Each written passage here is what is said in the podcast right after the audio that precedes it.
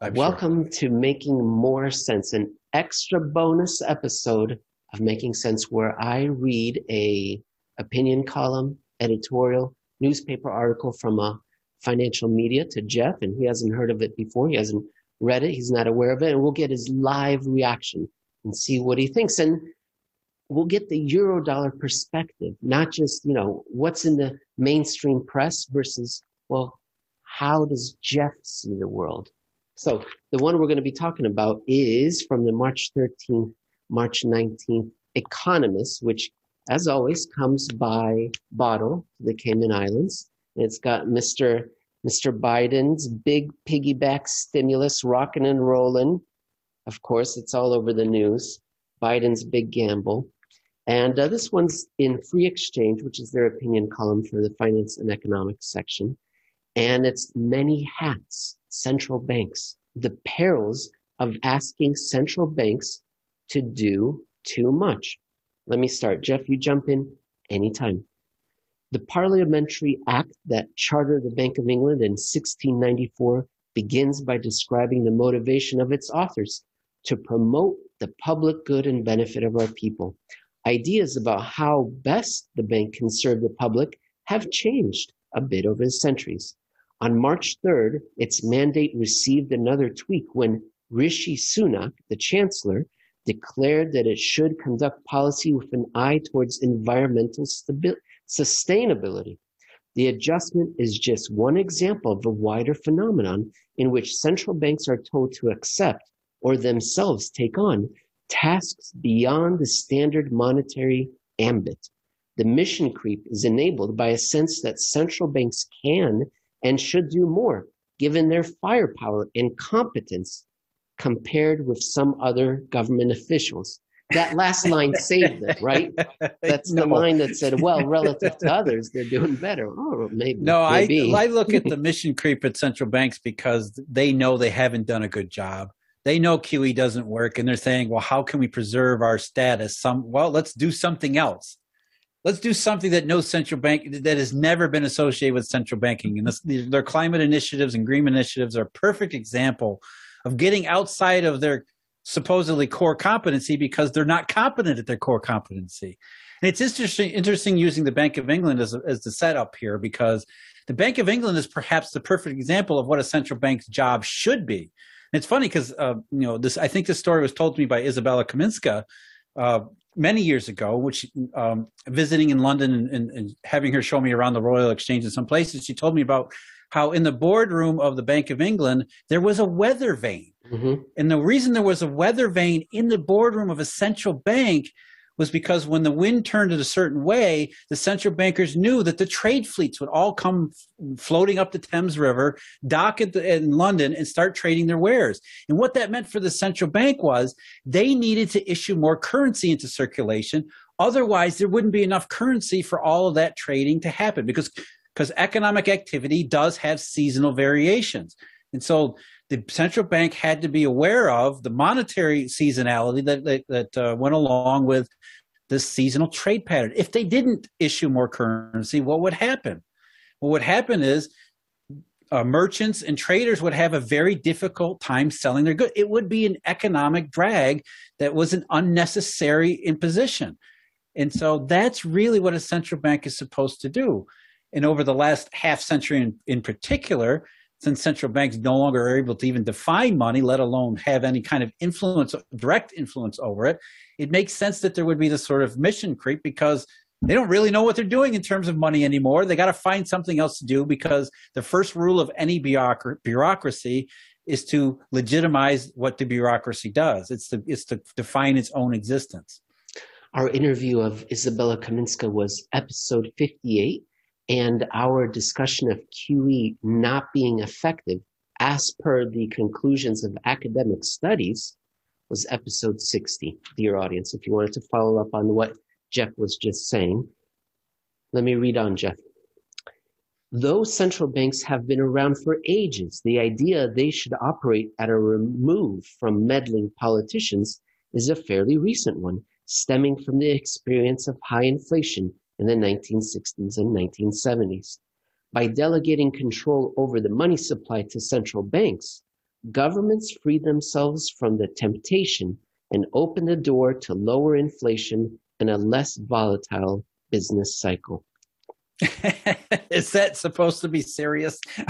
I'm sorry. That's just that's just ridiculous. and the funny thing is, it's Why? it's factually true in that central banks did derive some independence in the wake of the great great inflation. Some central banks did. The Federal Reserve had derived its independence in 1951, supposedly. And it's funny how the central banking, all these central banks around the world were given, in the Bank of Japan not till the late 1990s, but they were given their independence at a time when supposedly that hey, you go and do this monetary money supply uh, uh, regime when they no longer had the ability to do so. And that has created a problem for central banks that goes along with what we're talking here because uh, being unable to describe, let alone influence money directly, has has created the problem of what do you do in, if you can't do money, what else can you do? And when you when you don't do money, when that's that's the reason you're independent to begin with, is supposedly you're taking care of the money supply, and you don't do that, you have to go to politicians and say, "Leave me alone. I'm doing what I need to do. Don't meddle." That's what really account or independence and lack of accountability has been.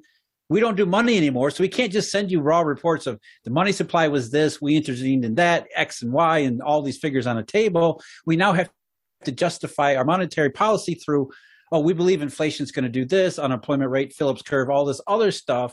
It's not really what what politicians had in mind when they said, "Okay, you guys control the money supply." What the politicians had in mind was what we just talked about with the weather vane in the Bank of England, was that when traders come in and they need cash so that the economy can run, to, to grease the wheels uh, sufficiently, the central banks actually do their job and they haven't been able to do their job. They haven't done their job because they haven't been able to do their job for half a century, and it's it's it's created this this sort of weird sort of um, contradiction where central banks are saying they're more transparent, yet they're less transparent and less accountable at the same time.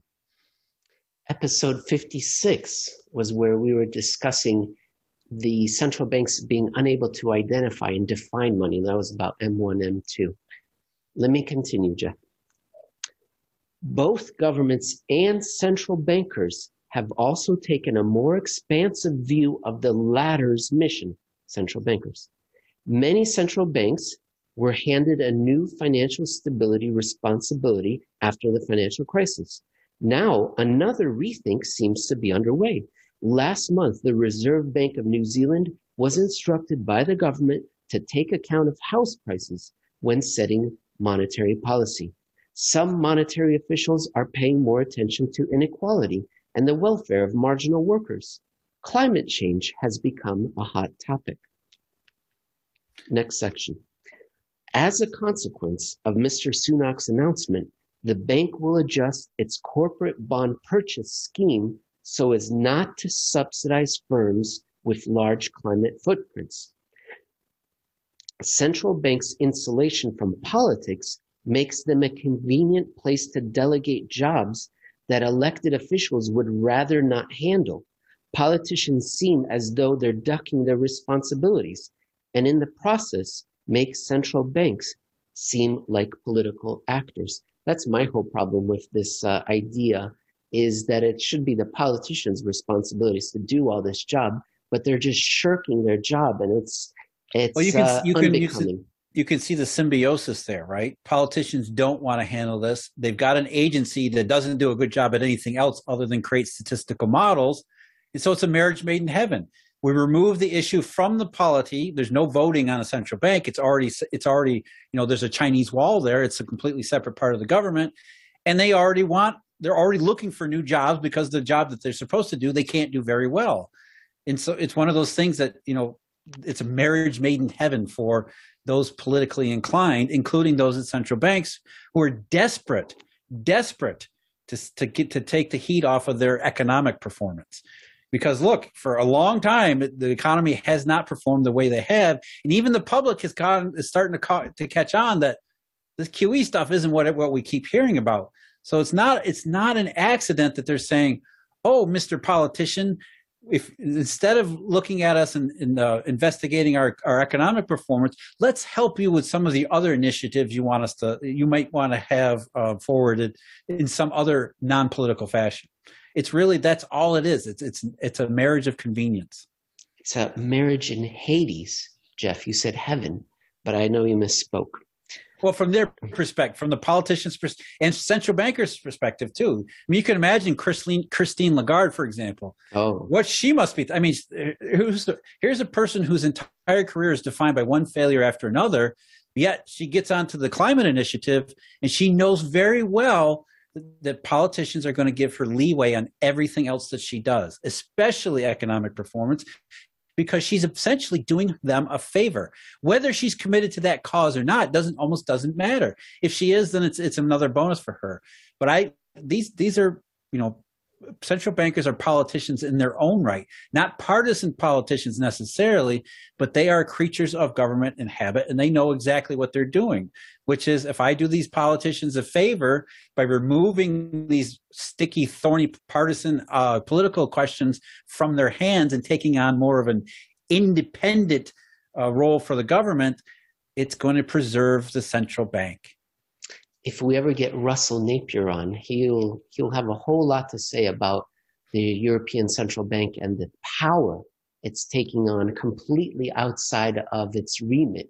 And uh, well, that'll be a fascinating discussion if we ever have him on. Well, a couple of paragraphs to go, Jeff. Should America's new willingness to pass fiscal stimulus prove a sign of things to come, then a credible promise to halt unacceptably high inflation by raising interest rates may still be essential. By keeping inflation expectations anchored, a central bank could limit the inflationary effects of stimulus and perhaps also discourage fiscal excess. Credibility depends, however, on the perception that central banks can indeed act independently, expanding their remit to include policy issues like climate change or housing affordability not only places even more responsibility beyond the arena of democratic accountability, it also blurs the boundaries between governing and central banking. There are better ways to serve the public good. A better way to serve the public good, the best way to serve the public good was would be for a central bank to refocus itself on its initial mission, its only mission, which should be its only mission, which is not inflation, which is not full employment. That's already mission creep. It's really about money. That's what a central bank should do, making sure that the monetary system is not a hindrance or an impediment to the inner workings or the machinery of exchange. Is is, is uh, who was it? George Floyd or not George? Floyd, um, blanking on the name. Anyway, that was called in the eighteen in the eighteen hundreds. Um, the idea that the, well. the central bank's job is very what Walter Bagehot had described, which is making sure that the monetary system works and works the way it's supposed to and it's intended. The fact that it that they can't even recognize that job or their role in it is exactly why they're moving into all of these other things. And it's no accident that that, that that that process has taken on renewed acceleration lately because you think of how bad things are going now. It's not it's not a surprise that they're looking for insulation and political cover given how how bad things have turned out for the last 15 or so years. It's that's really what's going on here is again a marriage of convenience. And it makes sense from their perspective because look uh, what does the central bank actually do nowadays? It has nothing to do with money. It has very little to do with economy not much to do with finance. These are people who who create very very sophisticated statistical models which in all of these other types of political uh, uh, environments that are being thrown at central banks, those things could be useful because by and large, most people believe these statistical models represent objective science. So, what better way to non politically uh, forward a particular cause, one or another, than to get an agency that's good at creating statistical models, therefore giving it the cover of science? That is then becomes the uh, leading leading uh, leading institution uh, for whatever whatever particular topic you want to put in put onto them. It's ironic. Both Jeff Snider and the economists agree, but for completely different reasons. Very different reasons. Right? The, they right. say we can't let these white knights sully their hands, their outfits with politics. We need to keep them in reserve to come save us should we ever need them because they're so good at their job. And then Jeff, of course, you're saying they can't tie their shoes, so we can't. e- we- Let's not ask them to do anything else. Uh, I love it. Jeff, pleasure. I'll talk to you again next week. All right, good.